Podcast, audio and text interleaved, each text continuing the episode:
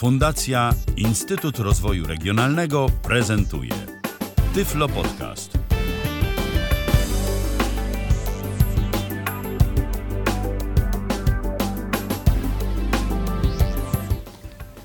Wybiła godzina 19. Tu Tyflo Podcast na żywo w Tyflo Radiu. Ja nazywam się Paweł Masarczyk i dzisiaj właśnie temat taki podróżniczy, rozbiegany. E, Gości mamy też e, rozbieganych, bo od Gruzji aż po autobus gdzieś w Polsce. E, Mamy e, dużo ludzi, dużo ludzi, którzy z nami tutaj są w naszym wirtualnym studio e, i opowiedzą nam o bardzo ciekawych rzeczach. Temat, który już się pojawił, ale pojawi się jeszcze raz, bo dużo się nowego dzieje, czyli razem w drodze wyprawy rozwojowe. Możecie kojarzyć tą audycję jako wyprawy do Gruzji. To jest dokładnie ten projekt. Ze mną jest dzisiaj Karolina Dziewit, jeszcze w czasach pierwszej audycji Stefaniak. Cześć Karola. Cześć. E, Karola jest e, osobą, która założyła całą inicjatywę i e, jest osobą odpowiedzialną za to właśnie, że, że dziś tu jesteśmy i za to wszystko, co się między innymi dzieje. Z nami jest też Anita Olszyna, jedna z uczestniczek ostatniej wyprawy. Cześć Anita. Cześć. Jest też z nami Emilia Stalmach. Cześć Emilko, też uczestniczka z wyprawy. Dzień dobry, mogę być słabo słyszalna, bo jestem w autobusie właśnie, zmierzającym do Jak na razie jest wszystko w najlepszym, myślę, porządku. E, I myślę, że możemy też przywitać się w języku naszych y, no, stałych już gospodarzy wypraw, y, Garbajoba Godę, ponieważ Gode jest dzisiaj z nami też gościem. Hello, cześć Goda. Cześć. Hello. Gode jest Gruzinem, ale rozumie polski i trochę też po polsku mówi. Natomiast przy dłuższych wypowiedziach będzie mówił po angielsku, e, więc Anita będzie go tłumaczyć na język polski. No i oczywiście mamy też nadzieję, że ktoś z Was, naszych słuchaczy, e, zagości dzisiaj w audycji. Nasze studio ma otwartą antenę jak zwykle 123 834 835. E, W razie czego możecie dzwonić. Za konsoletą oczywiście Michał Dziwisz, który będzie nas tu technicznie wspierał i dzięki któremu cała ta nasza infrastruktura radiowa dzisiaj się kręci.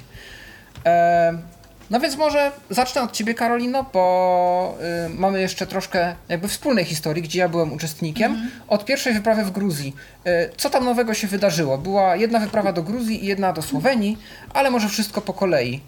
Y, Tak. Jakie były wnioski po pierwszej wyprawie i jak to się potoczyło w, najbliższej Y, kolejności? Wnioski, wnioski po pierwszej wyprawie były bardzo dobre. Ym, jakby rozmawialiśmy wtedy właśnie tutaj na antenie i refleksji takiego e, zauroczenia e, krajem było dużo. W związku z tym e, pomyślałam, że warto dalej to realizować i 2018 roku ponownie pojechaliśmy do Gruzji, e, trochę w innym już składzie, natomiast Ty Paweł też z nami e, byłeś. E, Pojechaliśmy w inną część Gruzji do Svaneti, odwiedziliśmy Mestię, Użguli, najwyżej położoną wieś w Gruzji i chyba bodajże w Europie. Także nowe doświadczenia, nowe przeżycia. I w 2019, czyli w tym roku, również do Gruzji pojechaliśmy, ale już w ramach właśnie programu Erasmus, bo udało nam się zdobyć em, no, dofinansowanie i dzięki czemu em, mogło więcej osób z nami pojechać. I nie tylko Polacy, ale również i Gruzini. Ale jeszcze w tym roku mieliśmy dodatkową e, taką wyprawę, bardzo kameralną, bo w sumie było nas 8 osób i to była wyprawa do Słowenii. E, Tak, e, i rzeczywiście widać, że, że dużo się dzieje i to jest, e, to jest fantastyczne, że co roku jesteś w stanie, ty oraz osoby, które ci pomagają, zorganizować minimum jedną wyprawę.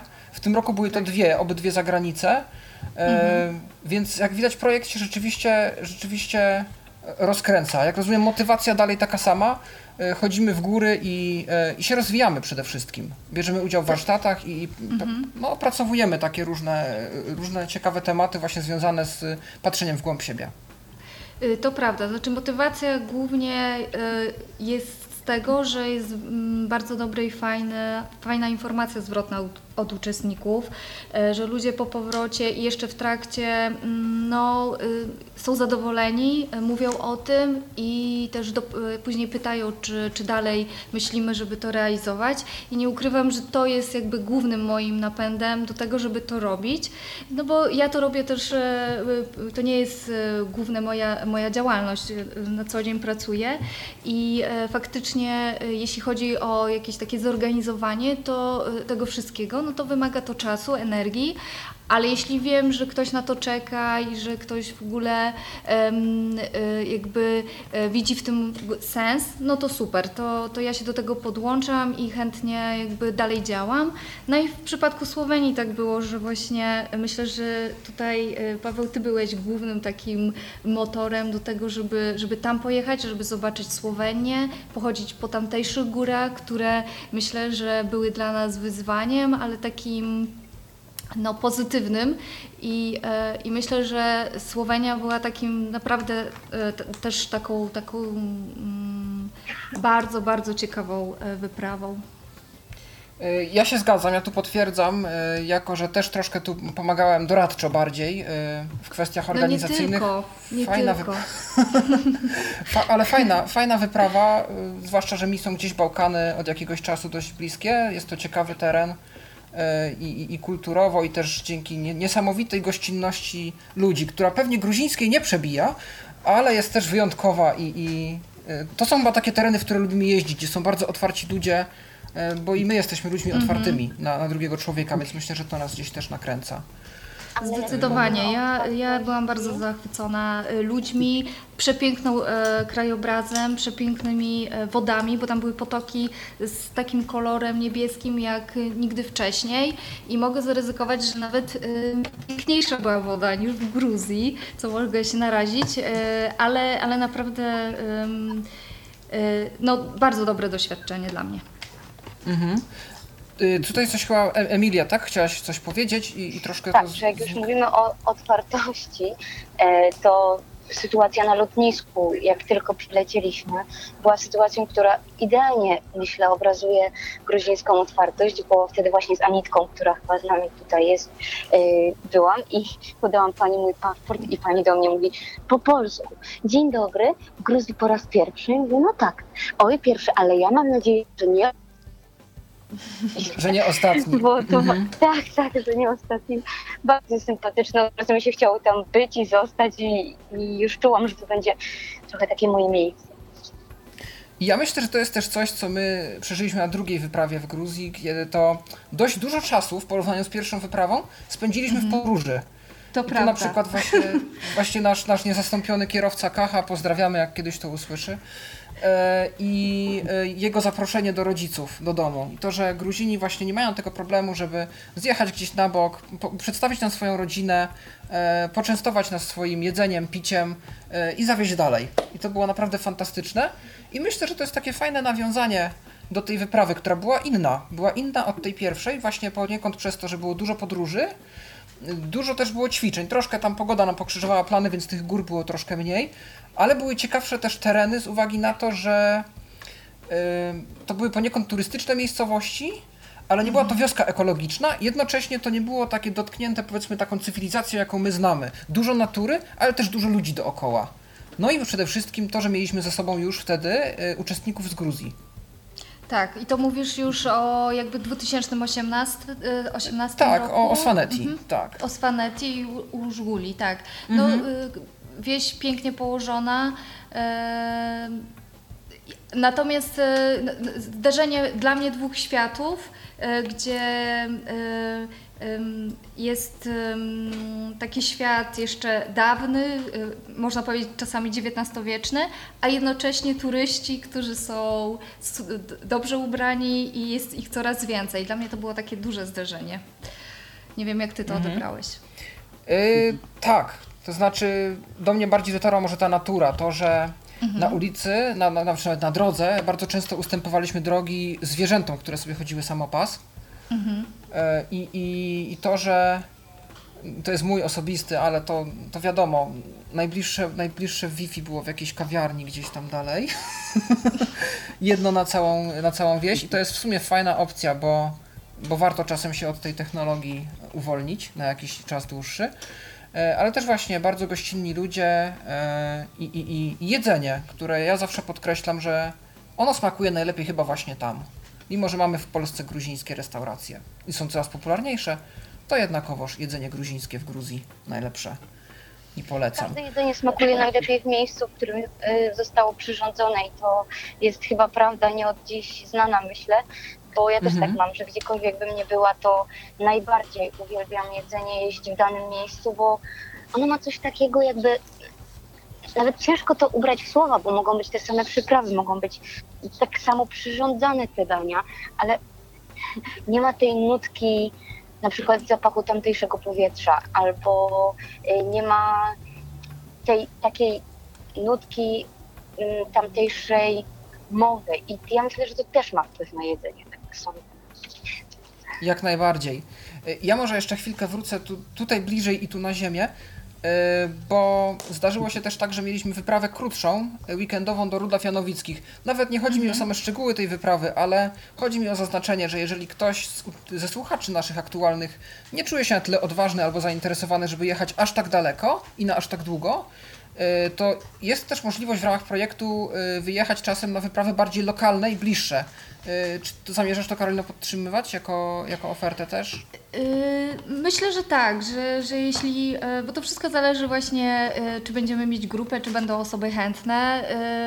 Zima też, bo my akurat Rudawie Janowickie realizowaliśmy w lutym, ale myślę, że wiosna może być takim bardziej sprzyjającym momentem.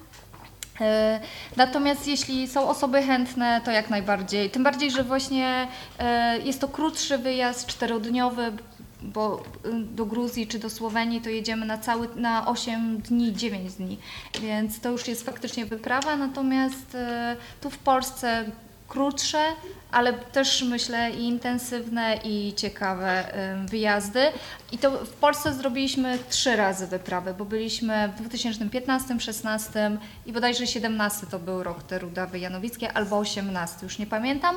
Natomiast e, też e, bardzo wzbogacające wyjazdy, dużo rozmów i akurat w przypadku polskich wyj- wyjazdów dużo gór.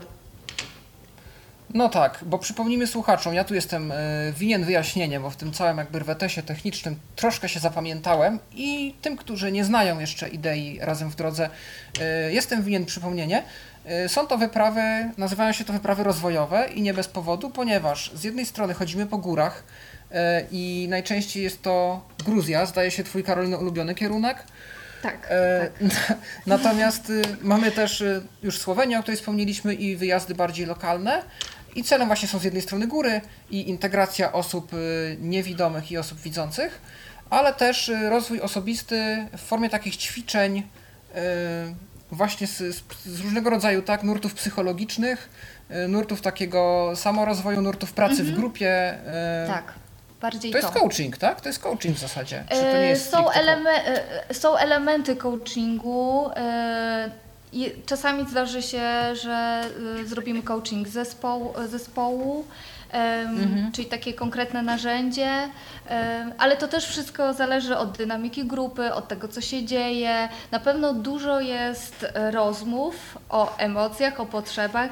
Nie wiem, czy wszyscy to potwierdzą, ale, ale myślę, o że tak. bardzo dużo się Zdecydowanie. rozmawia, tak, tak. E, I chodzi o to, żebyśmy po prostu bardziej e, siebie mm, rozumieli, bardziej siebie e, umieli odkryć. No i stąd też jakby dużo, dużo na ten temat i zależy nam bardzo, żeby grupa, żeby, żeby grupa się komunikowała między sobą i, i współpracowała. Stąd też dużo rozmów między uczestnikami, no żeby, żeby doch- dochodzić do pewnego porozumienia i do patrzenia nie tylko na swój interes, ale też na interes grupy, żeby ten cel był wspólny i żebyśmy mogli e, gdzieś ten wspólny mianownik znaleźć w codziennym e, funkcjonowaniu, bo jednak zawsze jak e, jest grupa ludzi i wyjeżdżamy gdzieś, to gdzieś te nasze interesy zaczynają się ścierać i chodzi o to, żebyśmy mogli się dogadać. No I w tak, codziennym gdy- życiu też tak jest, więc jakby jest, to- jest to taki wycinek rzeczywistości, e, który realnie się dzieje, no ale jest bardziej może moderowany. Mhm, mhm. To może jeszcze tylko szybko nawiążę do tych dwóch wypraw, e, w których jeszcze ja uczestniczyłem, e, żeby już dać też więcej głosu reszcie gości. E, Druga Gruzja i Słowenia w porównaniu z pierwszą Gruzją, e, jeśli chodzi o trudność szlaków, na które wchodziliśmy, było inaczej, prawda? W pierwszej Tak. Gruzji e, było tych przeszkód dość sporo. Były nawet takie miejsca, gdzie no nie udało nam się dotrzeć razem z uwagi na trudność trasy, e, ale koniec końców no, ja bym uznał, że nie było aż tak całkiem źle. Mi to sprawiło ogromną radochę. Natomiast na druga Gruzja, my tam nie wchodziliśmy aż tak bardzo. Zdaje się, że tylko jedna trasa i to częściowo nam się udała właśnie z Tak. uwagi na pogodę. Tak. Mhm. Burza szła wtedy. Tak. E, Natomiast dość ciekawa była pod tym kątem Słowenia, bo tutaj mieliśmy tych wyjść już spokojnie. Teraz ja pamiętam jedno, ale były chyba dwa, prawda? Dwa E, zrobiliśmy trzy takie. chyba. Trzy chyba trzy nawet. były. Bo planicę zapamiętałem, bo, bo planica Mhm. to jeżeli są tu wśród naszych słuchaczy i wśród Was y, fani skoków narciarskich, to doskonale wiecie, że tam właśnie kończy się sezon i tam są rozdawane wszystkie medale i, i podsumowujące cały sezon y, puchary. Y, Kryształowa kula i, i, i tego rodzaju rzeczy. Więc nam się udało tam dotrzeć i, i nawet widzieliśmy osoby oczywiście prywatnie zjeżdżające, kto, mógł, kto chciał mógł się doposażyć w gadżety, ale samo podejście pod górę. y, nie pamiętam teraz, jaka była Twoja opinia na ten temat. Czy to było trudniejsze niż Gruzja, czy. To znaczy, e, nie wiem, nie wiem czy, ym, czy myślimy o tej samej trasie, bo jeśli chodzi o planicę, Tak. to, to nie było jakiejś dużej trudności. Drugi, drugie nasze wyjście to faktycznie była, było tak, szliśmy bardzo wąską ścieżką i tam dużo trzeba było uważności i takiej odwagi, żeby przejść. Mhm. Y, No, tutaj rzeczywiście ja pamiętam tą sytuację, w której y, zeszliśmy nad wodospad. I to rzeczywiście był już taki no skok, albo nawet przejście zaufania do przewodnika, z którym się szło, ponieważ y, trzeba było naprawdę wysilić, może nie tyle wysilić, ale zamknąć oczy, mi to bardzo pomogło i tak skupić umysł na tym, żeby tylko otrzymywać polecenia i je wykonywać. Więc przejść w tryb takiego troszkę robota, troszkę wyłączyć to takie samodzielne, może, może nie samodzielne myślenie, ale tą taką chęć dominowania się, udowadniania, sprawdzania się y, i tak dalej i po prostu rzeczywiście wysilić tą uważność y, na to, co mówi przewodnik i wtedy rzeczywiście to się uda. I ja wtedy wam, pamiętam, że wam wspomniałem, że rzeczywiście poczułem się jak takie zwierzę na czterech kończynach. Że mi już było wszystko jedno, jakie jest podłoże pode mną, czy to jest jakaś brudna ziemia, czy to jest skała, czy to jest y, jakiś regularnie ubity teren. Ja po prostu będę szedł. I to sprawiło mi taką prawdziwą, naturalną po prostu radość. Czułem, że takiego jest coś we mnie, że, że lubię właśnie się wspinać i schodzić po takich różnych y, zboczach i po takich nieró- nierównościach różnych, do tego stopnia, że gdzieś mi to zainspirowało i tutaj też taka fajna wartość dodana z tych wypraw, że każdy czegoś się uczy o sobie, y, żeby podjąć się wspinaczki na ściankach wspinaczkowych. I myślę, że to jest bardzo, bardzo fajny też test y, zaufania do osoby, którą być może dopiero co poznaliśmy. E, A z drugiej strony właśnie tak, na ile potrafię skupić się na tym, co mówi do mnie druga osoba i na ile potrafię współpracować. Ja No myślę, i takie podporządkowanie, i tutaj też takie podporządkowanie się, nie? Że, że jednak e, właśnie muszę zaufać tej osobie, e, żeby gdzieś tam dotrzeć razem do wspólnego celu. To, to, to akurat był e, mm, taki naprawdę e, ważny moment, myślę, e, bo właśnie tak jak powiedziałeś Paweł, tu się bardzo dużo pokazało takiego zaufania, odwagi i takiej współpracy, której, e, o którą nam chodzi właśnie podczas tych wypraw, żebyśmy my doświadczali tego i potem jeszcze e, nawzajem oczywiście się docenili i mogli sobie podziękować po prostu za, za, za ten trud wspólny. No i przez to też nawiązać cenne znajomości, przyjaźnie, bo jak już się z kimś przeszło po takiej zboczu, no to myślę, że tego typu, tego typu doświadczenia nie pozostają gdzieś bez, y, bez tam powiedzmy echa, e, bez jakiejś odbitki. E, zwłaszcza, że potem się też spotykamy na spotkaniach powyprawowych, e, każdy jest zaproszony. Ba bardzo fajna wtedy się buduje też społeczność. E, ja na przykład z wypraw zawsze wyciągam cenne znajomości z ludźmi, którzy mają bardzo interesujące pasje, wykonują jakiś ciekawy zawód albo mają jakieś nietypowe hobby. E, I w ten sposób się poszerza ta tak zwana też sieć kontaktów, e, czy prywatnych, czy zawodowych, to się czasem potem też zaciera. Natomiast zawsze te, im więcej, wiadomo, ludzi się pozna, a tam naprawdę na wyprawach są no, nietypowe, nietypowe jednostki mówię to jak najbardziej pozytywnie. E, Więc też i z tego względu polecam, a jak się jeszcze z kimś takim przejdzie po stromej skale, to tym bardziej się to wszystko zacieśnia. Dobrze, to przekażę w takim razie może już y, też głos uczestnikom, którzy do tej pory nie mieli za bardzo okazji się wypowiedzieć. Ostatnia wyprawa, mnie na tej wyprawie nie było, y, nie dałem rady z wami pojechać. Inna zupełnie formuła, bo tak jak już Karolina wspomniałaś, Erasmus, y, więc minimalny wkład finansowy też uczestników, co otwiera też y, możliwości większej grupie docelowej. I zdaje się, że układ był taki, z tego co pamiętam założenia, 10 osób z Polski i 10 osób z Gruzji. I Tak też jest. miał być to miks osób widzących i niewidomych, tak? Tak, tak, tak. E, e, 10 e, osób e, z Polski plus e, liderka i tak samo z Gruzji. 10 uczestników plus e, lider grupy. I e, w każdej, po każdej, z każdej grupy 5 osób niewidomych, słabowidzących i 5 osób e, przewodników. Czyli w sumie nas było 22 osoby, plus Mateusz, który zawsze nas technicznie wspiera i w tym roku jeszcze była z nami Ola, która e, ty, e, Paweł, też ją znasz, Ola Konopko, która Tak. robiła e, też nam zdjęcia i taki reportaż. Mam nadzieję, że z tego e, będziemy mieć. Fantastycznie. I, i jaki rejon Gruzji w tym momencie wybraliście na ten rok? E, W tym roku byliśmy w Bakuriani. Bakuriani jest to miejscowość położona w, na 1700 metrów nad poziomem morza i jest obok e, miejscowości Borjomi położona. Borjomi słynna woda e, mineralna i też w Polsce możemy spotkać tą wodę. Taki kurort dość, bardzo znany w Gruzji, no i coraz bardziej myślę, że i u nas, i ogólnie w Europie, może na świecie. No, także piękna, piękna jesień nas e, zastała, także naprawdę bardzo fajne miejsce. Mhm. I, jak rozumiem, nastawienie było to samo, czyli jak najbardziej y, góry i warsztaty. Czy troszkę się zmieniła może koncepcja, że bardziej jakieś zwiedzanie, czy jakoś te proporcje się zmieniły?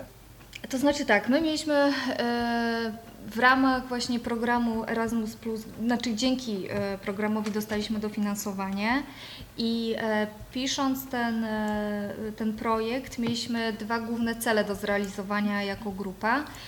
Pierwsze to przeprowadzić akcję lokalną wśród społeczności właśnie Bakuriani i e, też ciekawa, ciekawa sytuacja e, nastąpiła, ponieważ e, mieliśmy założoną jedną, natomiast grupa na tyle zaangażowała się, że odbyły się dwie, dwie akcje lokalne. I mamy za cel jeszcze stworzyć filmik z naszej wyprawy. Jesteśmy w trakcie realizacji. E, Natomiast jeśli chodzi o takie główne założenia, czyli integrowanie się, czyli osób niewidomych i niewidzących i e, widzących osób, plus integrowanie się międzykulturowe, to jak najbardziej. Chodzenie po górach również, no i e, warsztaty też. Jeśli, znaczy dość pi- napięty mieliśmy w tym roku grafik, natomiast pewne elementy stałe, które chcemy, żeby były, zostały zachowane. Y, I wyprawa tak samo 10 dni, tak? Jak, jak te poprzednie. E, 9 dni. 9 tak. dni.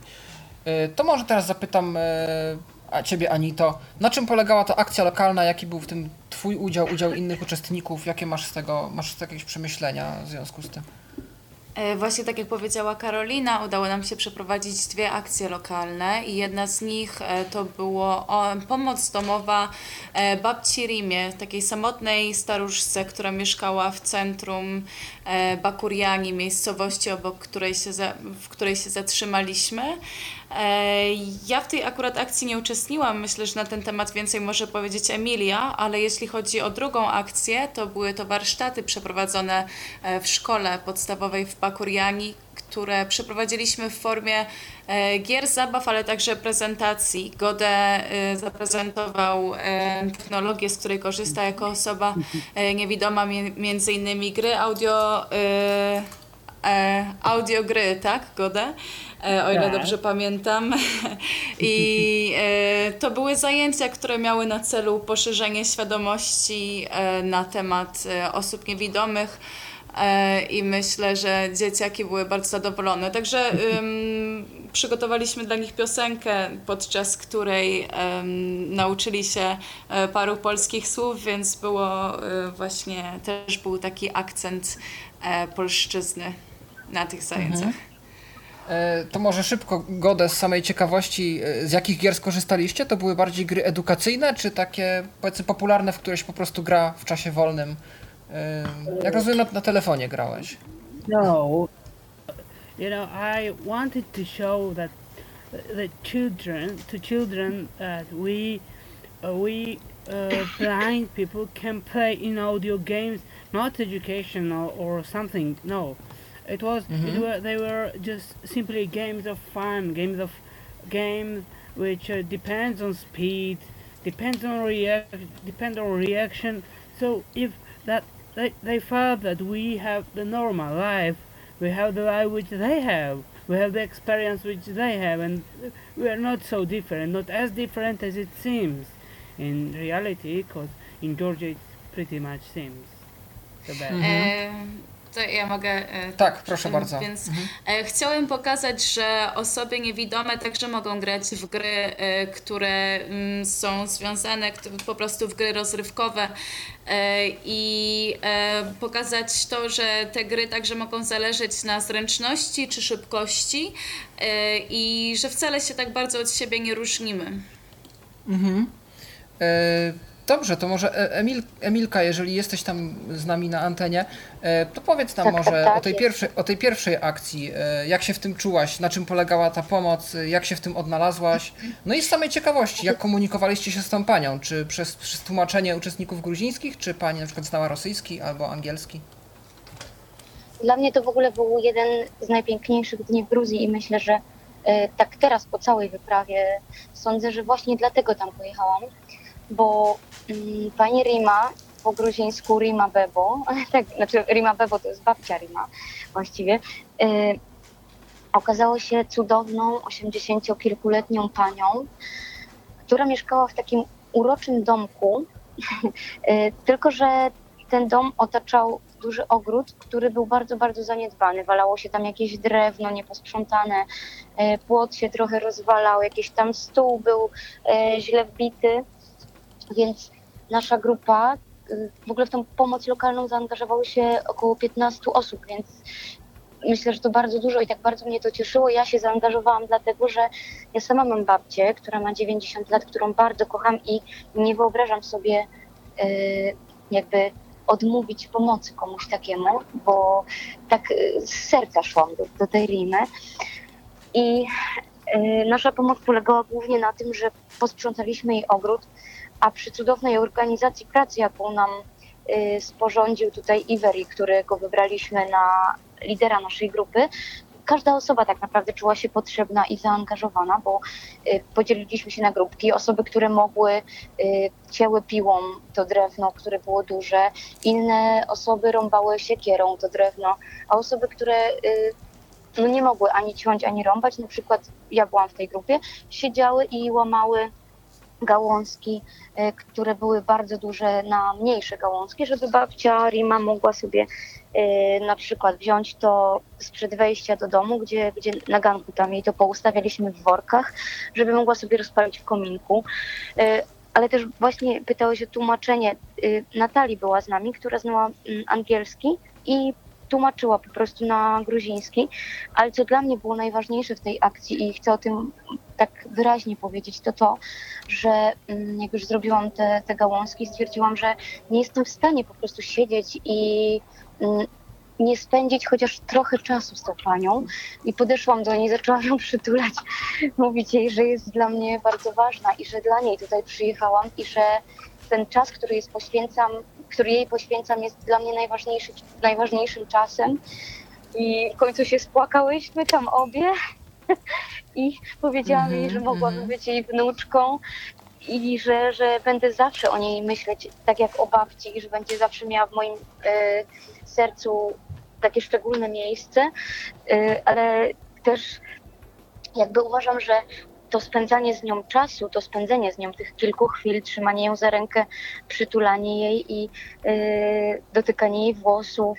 Do tej pory, słuchajcie, pamiętam jej zapach. To jest niesamowite dla mnie takie poczucie, yy, że t- ten czas właśnie był nie mniej ważny niż to porządkowanie ogrodu, a ja nawet tutaj ośmielę się wysnuć taką tezę, znaczy wysnuć tezę. No dla mnie to było po prostu ważniejsze niż te połamanie tych kilku ga- gałązek, chociaż też z chęcią je łamałam oczywiście, ale ten czas, kiedy mogłam ją przytulić, kiedy mogłam jej powiedzieć, że jestem tutaj dla niej i że chciałabym z nią spędzić więcej czasu, gdybym miała tylko taką możliwość, że jest dla mnie bardzo ważna, że cieszę się, że ją poznałam i że mogę jej ten mój czas ofiarować, to był dla mnie najważniejszy taki punkt tego wyjścia.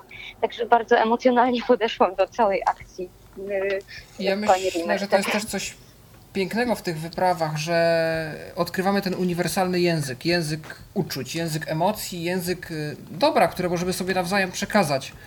E, I, i- to jest myślę też taki kolejny element y, napędowy y, no, tych, właśnie, tych właśnie wyjazdów.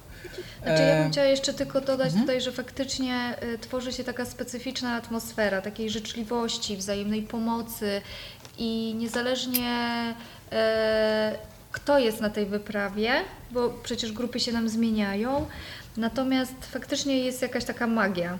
Że, że bardziej doświadczamy tego, no i, i chcemy jakby to też przekładać na, e, na codzienne życie, żeby choć trochę e, w tym codziennym życiu też nam się to pojawiało. Mhm. No dobrze, a, a w takim razie góry, gdyby porównać już tę tę jedną Gruzję, drugą Gruzję i teraz mamy trzecią, e, to tak na poziomie trudności było jeszcze, jeszcze gorzej? Były ciekawe podejścia, czy były po prostu inne, ale, ale nie jakieś powiedzmy wymagające? Jak to Karolino widzisz na przykład w tym roku? Myślę, że one były łatwiejsze niż w Słowenii. Słowenia y, naprawdę była wyjątkowym krajem. Y, Alpy Julijskie jednak są wymagające. Natomiast z mojej perspektywy one były naprawdę mm, że nie jakieś lekkie, ale spokojnie można było je przejść i e, w swoim tempie, bo przecież my też nie idziemy, żeby na czas, tylko e, każdy w swoim tempie idzie. Mm, No, nie, ja uważam, że były ok. No to tutaj ciekawe pytanie do Godę znowu w takim razie. Jak ty się czułeś jako Gruzin, jako osoba, która pochodzi z tego kraju i mieszka e, właśnie na tym terenie? Czy to był twój pierwszy raz w tamtej okolicy, czy nie? I czy bardziej czułeś się właśnie jako gospodarz, taki już obeznany z terenem, e, czy bardziej jako gość? Czy też, e, też odkrywałeś swój kraj na nowo? Nie wiem, czy zrozumiałeś. What's about what's about me? Uh, that time when we uh, went to mountains, it was, you know, it was, yes, my first experience. Also, my first experience is not not only in mountains. In fact, uh, well, I. I frankly speaking, I am not so often going out and going even on trainings, even on some some like to to participate things and even trainings were was just my first experience and then it was about mountains difficult roads very some challenging for me and you know i was i was walking there and i felt that really i have i have to to just uh no i have to just really explore my country because I have not been there higher in higher places. You know, here, here, here people well, with blind people they are very afraid. The parents and no nobody will take you at that that places hiking really, and and you know before that before our project, uh, you know, um, I have never tried it even with sighted people because well, uh, the people who goes go to hike in Georgia no, never takes blind people, and uh, and it was it was something like challenge for me. You know, people from Poland they are easily walking. They are, and I am simply tiring some somehow. And then I felt that, well, they are simply challenging me with with experience, with knowledge, and I some somehow should modify myself.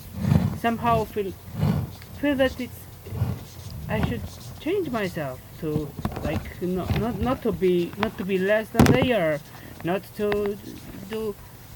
Do, do, not to be weak. And you know i simply explore that i have had some strength in me to go to continue to not to stay there uh, in lowland of my country. Somehow it was it was somehow even beyond my my expectations. I never thought that I had the ability to just keep going, to go to the go to the peak of the mountain. Somehow it was quite fascinating, and and also I, I want to admit about my, my shared experience with uh, with a girl who guided me. It was Monica. Uh, I didn't know her family her, her surname because it was I can't read in Polish, and, but I, I called her always Monica, like friend, because we had really good experience in mountains, and you know, it she was like when I when I when we reached the peak of the mountain, I thought that well, it was it was yeah, I reached it, but I reached with some some some friends. I, we reached it together, and somehow we knew we. I knew that we felt the same same thing, same sharing, same. Uh, well, it, it was you know it, it Same was really goal, yeah. Fantastic. hmm Yes, same feelings. I felt that Mhm. now we have same feelings, despite she had a really lot of experience, really different experience, more challenging experience. When we reached some some last last step, it was same feeling with the same feeling of dealing with Mhm. that. Ja, ja. To poprosimy Cię, Anito, o konsekutywkę. E, tak. Tak jak powiedział e, Gode, jeśli chodzi o to wyjście w, góry, to było jego pierwsze doświadczenie, e, ale nie tylko jeśli chodzi o samochodzenie po górach, e, jako że nie jestem, nie jest osobą, która zbyt często by wychodziła, aby uprawiać jakieś sporty i właśnie tego także do tego także został zainspirowany podczas zajęć sportowych, które były prowadzone mm, podczas projektu.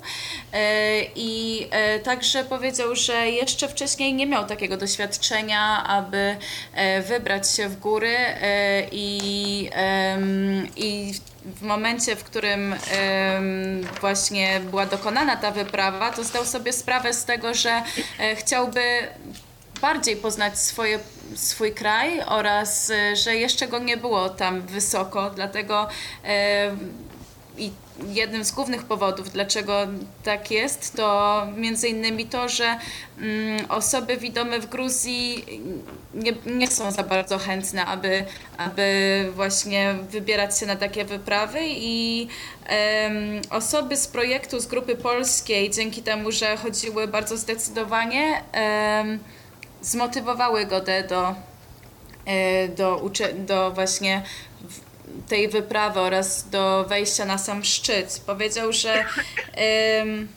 zdał sobie sprawę z tego, że teraz ma w sobie więcej siły i że mimo mm, wysiłku, który trzeba w to włożyć, to tak naprawdę to wystarczy iść dalej, e, aby osiągnąć szczyt góry. A także osoba, która go prowadziła, Monika, e, mimo że em, mimo że ona ma więcej doświadczenia już wcześniej e, wychodziła na wyprawy w góry, to właśnie fakt, że zdobyli ten szczyt razem sprawił, że ma, czuje, że ma nowego przyjaciela, a także uważa, że ten moment, w którym e, weszli na szczyt, to był moment, w którym poczuli to samo.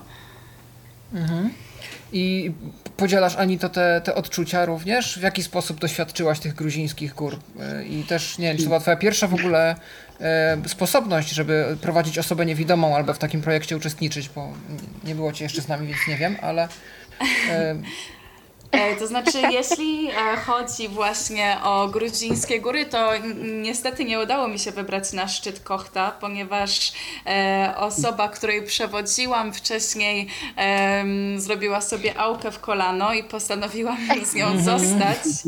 E, I to jest właśnie osoba, która jest z nami teraz e, na, na łączach i się śmieje, to jest Emilia. E, Więc e, no, no my tym razem nie wybrałyśmy się w góry, ale myślę, że to oznacza, że po prostu musimy jeszcze ten szczyt e, zdobyć, więc e, to na pewno jest jakiś plan na przyszłość. E, A jeśli chodzi o właśnie prowadzenie osoby niewidomej, no to także właśnie Emilia była osobą, z którą tak myślę najwięcej czasu spędzałam i z której byłam głównym przewodnikiem. E, I, I tak właściwie mm, ciężko by mi było powiedzieć, że to było jakieś wymagające doświadczenie, jako że Emilia y, naprawdę porusza się e, w bardzo, w bardzo no nie wiem, delikatny i sprawny sposób, więc y, naprawdę nie, stawiło, nie stanowiło to dla mnie żadnego, że to nie wiem, przeszkody. A może, może chciałabyś opowiedzieć o Twoich doświadczeniach, y, jak prowadziłaś inną osobę niewidomą, bo to jest też ciekawe, że nie każda osoba niewidoma y, porusza się w taki sam sposób, mimo tego, że no, obydwie na przykład osoby nie widzą. I jak y, ktoś tak jak my z Anitką się tam skumałyśmy już dość y, mocno na lotnisku y, w Polsce gdzieś tam y, i później już byliśmy przez prawie cały czas razem, bo nam po prostu było dobrze, miałyśmy wspólną energię, było fajnie. Y, Tak, y, no miała też sposobność no rzadko, ale jednak prowadzić y, jakąś inną osobę niewidomą. No i myślę, że to mogą być ciekawe doświadczenia osoby widzącej, e, tak sądzę. Ale to już Anitka y, może powie, czy miałaby y, ochotę się podzielić tymi doświadczeniami z radiosłuchaczami tutaj. Emilia była pierwszą osobą niewidomą, którą było dane mi prowadzić w moim życiu i być e, przewodnikiem i e, zdecydowanie nie było to żadne nie, nie było to wyzwanie, jako że Emilia mm, ma taką naturalną zdolność do, y, nie wiem, wyczucia swojego przewodnika i także nie musiała mi informować ani o stopniach, e, ani o zakrętach jakoś szczególnie. I, I rzeczywiście było parę takich sytuacji, że mm, po tym jak e, prowadziłam Emilię i już przyzwyczaiłam się do właśnie takiej lekkości w byciu przewodnikiem, to e, przy kontakcie z e, innymi osobami niewidomymi czasami zdarzyło mi się na przykład kogoś no, wprowadzić na przykład w schody albo jakaś osoba niechcący się no, na przykład em, obiła o szafkę, jako że zapami- zap- zapominałam o, o tym, że jednak e, że jednak o takich rzeczach trzeba informować. Jeden kolega nawet zażartował, że następnym razem będzie nosił hełm w momencie, w którym będę jego przewodnikiem. A, czoł, czołówka lampka chyba była w tym, w liście rzeczy do zapakowania, już tak całkiem żartobliwie, bo kojarzę te listy z zeszłych lat i po prostu na Słowenii zresztą było nie inaczej. To czyżby to był pierwszy rok, kiedy się rzeczywiście przydała? No niestety nie miał, nie miał założonego żadnego ochraniacza na głowę, ale e, no być może następnym razem e, postaramy się o jakąś czapkę. Jasne. Y, To może jeszcze zapytam Was, jaka energia w tym roku na warsztatach? Jak było, jak, jakie wyciągnęlibyście, co zabralibyście z tych warsztatów y, do takiego Waszego życia codziennego? Y, To już teraz, nie wiem, Emilia możesz zacząć na przykład. W takiej kolejności lecimy. Znaczy ja już zabrałam. Na pewno warsztaty pokazały mi, jak bardzo źle funkcjonuje na dłuższy czas w dużej grupie ludzi, bo z natury nie jestem introwertykiem, absolutnie, do najmniej, ale będąc przez 9 dni w dużej grupie ludzi, czułam, że y, jestem po prostu zmęczona mm, I poczułam, że nawet gdyby to była grupa ludzi najbardziej ukochanych przeze mnie, to jeśli miałabym spędzać z nimi mm, tak dużą część mojego czasu, bez możliwości podzielenia się na małe grupki albo i bez możliwości bycia w samotności przez jakiś czas, to że absolutnie y, moja konstrukcja psychiczna nie jest przystosowana do takiego właśnie życia, więc na żadne misje wojskowe, na żadne jakieś, y, na Marsa misje, nie, nigdzie absolutnie myślę, że nie mogłabym pojechać w związku z tym. Ale to jest ciekawe, czułam, że może tak być, ale czułam, że to jest w mniejszym stopniu niż zauważyłam podczas tego wyjazdu, że jest, więc to jest taka jedna myślę, że fajna umiejętność i doświadczenie, które zdobyłam, y, doświadczenie, doświadczenia siebie, y, które zdobyłam podczas y, bycia na, na tych warsztatach. Poza tym no, dowiedziałam się i jakby umocniłam się w tym, że mogę być też czasami przez moją ekspansywność i dość nietuzinkową może emocjonalność mogę być y, odbierana przez grupę jako osoba, która na dłuższą metę mogłaby męczyć. Więc to są takie ciekawe doświadczenia i spostrzeżenia, które y, tak na pierwszy rzut y, oka myśli przychodzą mi do głowy. Mhm. A z samej wyprawy jakieś jeszcze masz takie coś, co bierzesz ze sobą? Jakieś, no nie wiem, przemyślenia, energię, znajomości, jakieś, jakieś myśl taka, która się rodzi? Nawet niekoniecznie odnośnie samej siebie. To wiadomo, jak z każdej wyprawy. Znajomości mnóstwo z, za, za, zabrałam do swojego życia. Y, myślę, że parę gruzińskich słów tu na pewno. Y, zapach tamtejszego powietrza. Y, no, myślę, że ogólny klimat, który był bardzo sprzyjający odpoczynkowi, myślę, w moim przypadku. Bardzo odpoczęłam, mimo tego, że wróciłam zmęczona, haha, ale odpoczęłam. Także zabieram to ze sobą, myślę. Mhm. I ty jakoś też to tak czujesz, Karolino? Jakieś takie właśnie masz y, w jakiś nowy sposób, coś, na coś nowego cię ta wyprawa też otwarła? Y, z takimi z widokami już mhm. powiedzmy na przyszłość, na, na kolejne albo ogólnie na życie? To znaczy tak, na pewno to była y, dla mnie też nowa sytuacja, ponieważ pierwszy raz y, miałam przyjemność poprowadzić grupę y, międzykulturową. Jednak były dwie, dwie narodowości. Byliśmy my Polacy i, i byli Gruzini i tak trochę to teraz zabrzmiało taki podział mocny, ale jednak to się, wydaje mi się, że to też prze, przekłada na dynamikę grupy i na sposób funkcjonowania yy, i działania wzajemnego. Przemyślenia są takie, że jednak yy, no, yy, warto, warto jednak e, poświęcać e, uwagę i czas na wzajemne zrozumienie się, na niebanie się chyba też e, konfliktów, jakichś wymiany zdań, które no, wydają się na początku trudne, ale potem, e, kiedy jakby atmosfera się oczyszcza, jest naprawdę e, dobre zakończenie. taka uważność na drugą osobę, e, no i uczenie się właśnie tej współodpowiedzialności i budowania takiej wspólnoty. To, to na pewno. Mhm. Takie dalsze uczenie się i dalsze jakby zdobywanie w tym doświadczenia, żeby to robić. Mhm. Tak mocno mi to e, wybrzmiało. Jasne, jasne.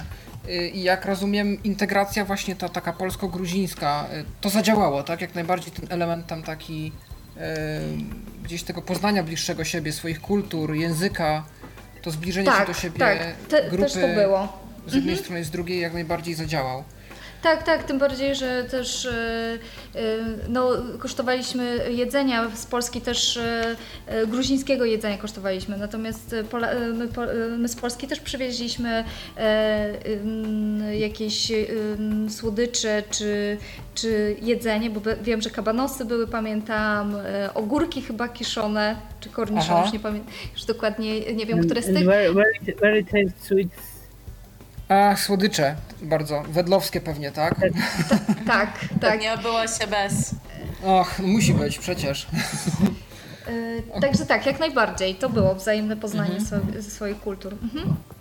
Y, Ty masz też, Ani, to jakieś przemyślenia odnośnie właśnie warsztatów i czegoś takiego, co ty wynosisz i z warsztatów może jako i ro- rozwój swój, ale i też z samej wyprawy, jakąś właśnie taką energię, mm, coś, co w jakiś sposób cię zainspirowało, bo dla ciebie też jest to takie pierwsze i, i nowe doświadczenie y, właśnie osoby niewidome, nasze środowisko, które, y, które jest ciekawym tworem, który warto Tak. zgłębić. Tak, to prawda. Ja mam bardzo wiele przemyśleń po tej wyprawie i już nawet nie mówię o, o relacjach, e, które rzeczywiście myślę dzięki formie samego wyjazdu i dzięki tym warsztatom oraz e, dzięki temu, że em, poświęcaliśmy czas, żeby otworzyć się na drugą osobą i wysłuchać się nawzajem. E, mimo, że na początku było to nużące, to jednak to, to było fundamentem takich bardzo silnych relacji, które się wytworzyły podczas tego wyjazdu. Ja nawet tydzień po jeszcze odwiedziłam jedną koleżankę, która mieszka w Karkonoszach e, z polskiej grupy. E, Ale jeśli chodzi o doświadczenie z osobami niewidomymi, to uważam, że jest to po prostu było właśnie, to, była, to był jeden z bodźców, dla których chciałam u, być uczestnikiem tej wyprawy. E, jako, że wzrok to dla osoby widomej jest 80% jej percepcji świata, więc w momencie, w którym nie mamy tego na, narzędzia, wykorzystujemy i wyostrzamy inne zmysły i myślę, że osoby, że rozmowy, które przeprowadziłam z osobami niewidomymi o na przykład relacjach albo na przykład e, o w ogóle jakichś, em, no nie wiem, abstrakcyjnych pojęciach em, były bardzo inspirujące.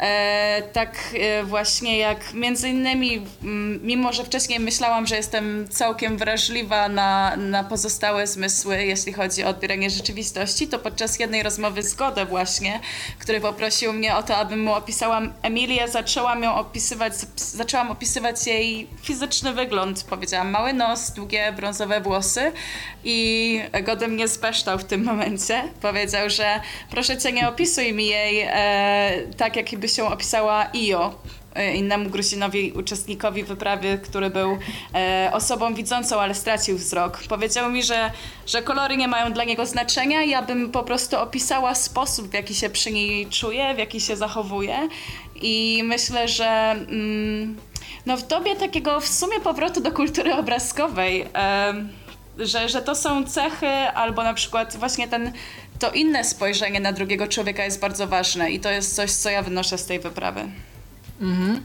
E, Jest taki, taki może element jakiś jeden, który jako na pierwsze wrażenia na przykład Cię zaskoczył, jeśli chodzi o osoby niewidome, bo to jest myślę też coś, co e, słuchacze by chętnie usłyszeli właśnie, coś w postrzeganiu świata chociażby, czy w czymś, co dla Ciebie jest zupełnie naturalne, um, a, a, a, E, dla, a dla nas to nie, albo w znaczy- drugą stronę. Myślę, że, ym, że no, bardzo mnie zaskoczyła mm, uważność, e, jaką mają e, te osoby. No, na przykład z Emilią, przechodząc obok sklepu, e, nawet jeśli ja jeszcze wcześniej nie zauważyłam tego sklepu, ona już po prostu wyczuła zapach sklepu. To było dla mnie niesamowite, że można mieć e, tak wyczulony e, węch i rozpoznawać zapach sklepu. E, Ale także mm, to, że przy jednym z ognisk, że podczas jednego, je- właśnie ostatniego ogniska, Ola Konopko, która robiła zdjęcia podczas wyjazdu, powiedziała, że, że wie, że robiła zdjęcia pięknym osobom i żebyśmy się nie oceniali na tych zdjęciach, gdy je zobaczymy. I Gode tłumaczył tę wypowiedź, ale nie za bardzo rozumiał, jak, jak ocenianie siebie może się wiązać ze zdjęciami, co, co także było dla mnie em, no, no dość niesamowite, że, że mm, w ogóle może to po prostu nie stanowić część, części naszej e, siatki pojęciowej, to znaczy, że nie myślimy o tym, że oceniamy się za wygląd. Więc właśnie, y, Godę, przede wszystkim, bo myślę, że wielu słuchaczy też jest ciekawych, jakim cudem y, rozumiesz polski? I powiedziałaś tam dzisiaj cześć po polsku i każde pytanie rozumiesz. Skąd to się u ciebie wzięło i czy ten projekt to było twoje właśnie pierwsze spotkanie z Polakami, pierwsza współpraca z niewidomymi w Polsce albo z Polakami w ogóle? I jakie masz przemyślenia po tym projekcie? Czy po warsztatach, y, jakieś właśnie twoje osobiste przemyślenia, czy po całej wyprawie? Co ci to dało, to doświadczenie? Uh, what about my Polish?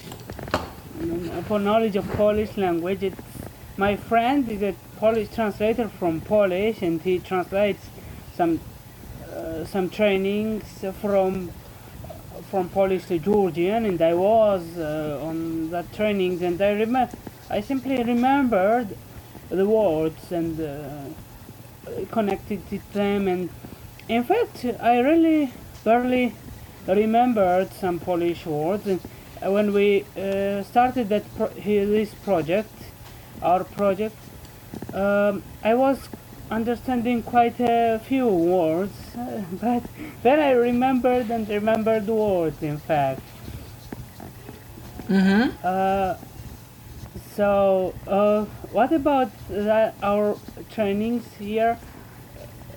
As I told you, I ha- I met Polish people on trainings and also have uh, friends from Poland already from that trainings and things.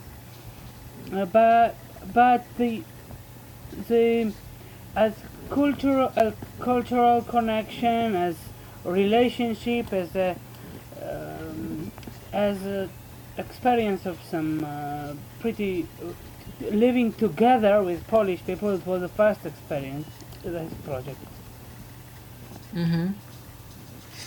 E, Więc e, jeśli chodzi o moją znajomość polskiego, to mam przyjaciela, który jest tłumaczem, tłumaczy z polskiego na gruziński i uczestniczyłem w jednym z e, jego projektów, treningów, które prowadził e, i w ten sposób właśnie zapamiętałem parę słów po polsku. Następnie, gdy współpracowałem z nim przy jednym z jego projektów, e, to już rozpoznawałem parę słów, ale mm, przede wszystkim mm, poznałem osoby z Polski właśnie na tych treningach, którymi zajmował się mój znajomy tłumacz. E, Jeśli natomiast chodzi o mm, ściślejszą współpracę i takie życie, przebywanie z Polakami, to to było moje pierwsze doświadczenie. Mhm. and it A jak was, się... it, Mhm. Yes, go ahead, please. you know, somehow there, there there came came some people with somehow much greater experience than I had, some greater knowledge than I had, and uh, I had some really challenge to show them something new, something my personal experience, my personal feelings, which were quite I felt somehow were quite different from their experience, their feelings, and for me the whole whole project was some very pretty strange, you know. Uh, I also uh, was translating in some uh, from English to Georgian, from Polish to Georgian. Somehow it was doing, you know, my friend was doing that job, and I thought it was quite difficult and difficult. And now it was my time. I should try the first. It, it could be some. Maybe I would not be able, but I simply dealt with it, and I was somehow quite surprised that well I could, I could, you know, not, you know, it was, it's so, I risked, it was some uh, my steps, lot of steps to, to try the first time, try to translate first time, you know, also, also I am person who always, always is trying to watch how other people behave watch what they carry to him to me you know what philosophy what experience what life thinking what feelings they have for personally. And there was time on training that well i should answer the question what i would miss with what i would miss in that people. And it was really needed to say what i have experienced what i have uh, what i have observed somehow was strange because before that it was only for me, only for myself, and then I should um, tell it to public. It was somehow really, really much of the, much of the, my opening to public. The first somehow, somehow. Ym, Więc em, podczas tego doświadczenia, jakim było tłumaczenie, em, uważam, że to było e, fantastyczne wyzwanie, jako że mogłem podzielić się osobami, z, z osobami, które brały udział w projekcie, z osobami z Polski, mm, moim doświadczeniem oraz moją wiedzą. Po raz pierwszy tłumaczyłem z angielskiego na gruziński, ale także z polskiego na gruziński e, i z gruzińskiego na polski. Wcześniej mój przyjaciel, o którym wcześniej wspominałem, e, to robił e, i gdy go obserwowałem, to wydawało mi się to bardzo trudne zadanie. Jednak Podczas tej wyprawy przyszła kolej na mnie. E, spróbowałem więc i jakoś się udało. I jestem osobą, która mm, często obserwuje, jak inni się zachowują, e, co ze sobą przynoszą i. em, i czego mogę się od nich nauczyć, ale w tym momencie czułem, że chodzi o to, żebym ja mógł się w końcu czymś podzielić i było to dla mnie mm, pewnego rodzaju wyzwaniem, ale także treningiem mojej osobowości. E, I cieszę się, że w ten sposób mogłem się podzielić moją, moim doświadczeniem i wiedzą e, z osobami, które brały udział w wyprawie. I miejmy nadzieję, że więcej osób będzie mogło podzielić e, tą radość i tą energię, którą ma w sobie Godę i wy wszyscy. E, w związku z tym pytanie do Ciebie, Karolino, co dalej? Jeśli to nie tajemnica, jeśli coś już jest skonkretyzowane, jakie są najbliższe plany projektu Razem w Drodze odnośnie wypraw? Konkretów jeszcze nie mam, ponieważ projekt w sumie e, ten z tego roku jeszcze się nie zakończył, ponieważ mamy właśnie taki etap promocji go, więc przed nami jeszcze spotkania e, i spo- spotkania na żywo. Więc jeszcze nie myślę, jeszcze nie myślę, jeszcze jestem skupiona na tym, e, co przeżyliśmy i żeby się dzielić właśnie tym, co doświadczyliśmy. Mm, Jak się coś pojawi nowego, to na pewno na naszej stronie razemwdrodze.eu, na naszym fanpage'u na Facebooku na pewno napiszemy, powiemy jaki kierunek tym razem, być może jeszcze jakieś inne, jeszcze inne państwo, które nas e, będzie pociągało i będziemy chcieli e, właśnie pokazać i zabrać ludzi. Więc warto śledzić zarówno stronę, jak i fanpage na Facebooku. Też chy- chyba macie fanpage. Na fanpage'u zresztą pojawiają Tak, się tak, zdjęcia, zdjęcia i, i, i, inne materiały. W sumie Instagram też już jest, także Instagram. się rozwijamy. Tak. A jak można Was znaleźć na Instagramie? Też razem w drodze, czy jakieś macie inne? Razem w drodze, tak. Aha, A zaraz okej. mogę też powiedzieć. Mhm. Dobrze. Y, My też dołączymy prawdopodobnie wszystkie te adresy w komentarzu y, pod audycją jako linki, żeby ci, którzy chcieliby szybko przeskoczyć, mogli uzyskać do tego dostęp. Y, Natomiast, ale wyprawy z pewnością jakieś będą. Po, po tym projekcie, który się teraz zakończy, coś pewnie będzie dalej. A te spotkania, które teraz jeszcze się odbywają, to też angażują w jakiś sposób grupę gruzińską? Czy tu już się kontaktujecie na odległość? Czy to jeszcze będą jakieś w ramach tego projektu wyjazdy do Gruzji? Nie, nie, nie, w ramach tego projektu nie, natomiast e, e, jakby celem jest promowanie właśnie tego, co, co, co się podziało w Gruzji i e, dzielenie się e, właśnie tymi naszymi przeżyciami z ludźmi, którzy nie słyszeli jeszcze o nas i o tym projekcie. E, Jak najbardziej e, byśmy chcieli, żeby nie tylko te spotkania, które mamy zaplanowane tutaj w Polsce, ale e, odbyły się również w Gruzji. I w tym temacie też rozmawiam właśnie liderką z Gruzji, żeby, żeby też się dzielili tym, co, co razem doświadczyliśmy. Fantastycznie. E, Więc y, myślę, że to jest fantastyczna zachęta dla innych uczestników, dla osób, które nas teraz słuchają lub które będą słuchać y, nas y, w przyszłości. Y, Czy masz, Karolina, jakąś preferowaną metodę kontaktu? Gdyby ktoś chciał się rzeczywiście skontaktować i, e, i w jakiś sposób, nie wiem, zapytać, co słychać o kwestii wypraw albo się zapisać, e, wystarczy ta Można strona? przez- Tam jest już kontakt? Czy... Tak, tak, tak, tak. Jest e, zakładka Dołącz do nas i można na to spokojnie, e, znaczy spokojnie można pisać przez tą stronę i właśnie w zakładce e, Dołącz do nas jest może tutaj jest informacja, dlaczego chciałbyś wziąć udział w projekcie, mm, tak, bo to zazwyczaj służy nam do rekrutowania ludzi, ale jeśli ktoś napisze też po prostu, to, żeby się dowiedzieć e, o czymś, e, czy w ogóle rea- będzie- będzie jakaś nowa e, wyprawa, no to jak najbardziej można napisać i my dostaniemy ten mail. Fantastycznie. No i miejmy nadzieję, że zgłoszeń otrzymacie dużo, a że wy, którzy tej audycji słuchacie lub wysłuchacie kiedyś z podcastu, zachęcicie się i dołączycie do projektów e, Karoliny, żeby też e, dzielić to, o czym dziś tu mówiliśmy. Ja serdecznie dziękuję Wam za wzięcie udziału w tej audycji. E, Żegna się z Wami Paweł Masarczyk po tej stronie mikrofonu, a gościłem dzisiaj Karolinę Dziewit, Anitę Olszynę, Emilię Stalmach i Godego. E, Dziękuję Wam bardzo i do usłyszenia dziękujemy. znów ponownie. Dziękujemy bardzo. Dziękujemy bardzo. Thank you very much to Był to Tyflo Podcast. Pierwszy polski podcast dla niewidomych i słabowidzących. Program współfinansowany ze środków Państwowego Funduszu Rehabilitacji Osób Niepełnosprawnych.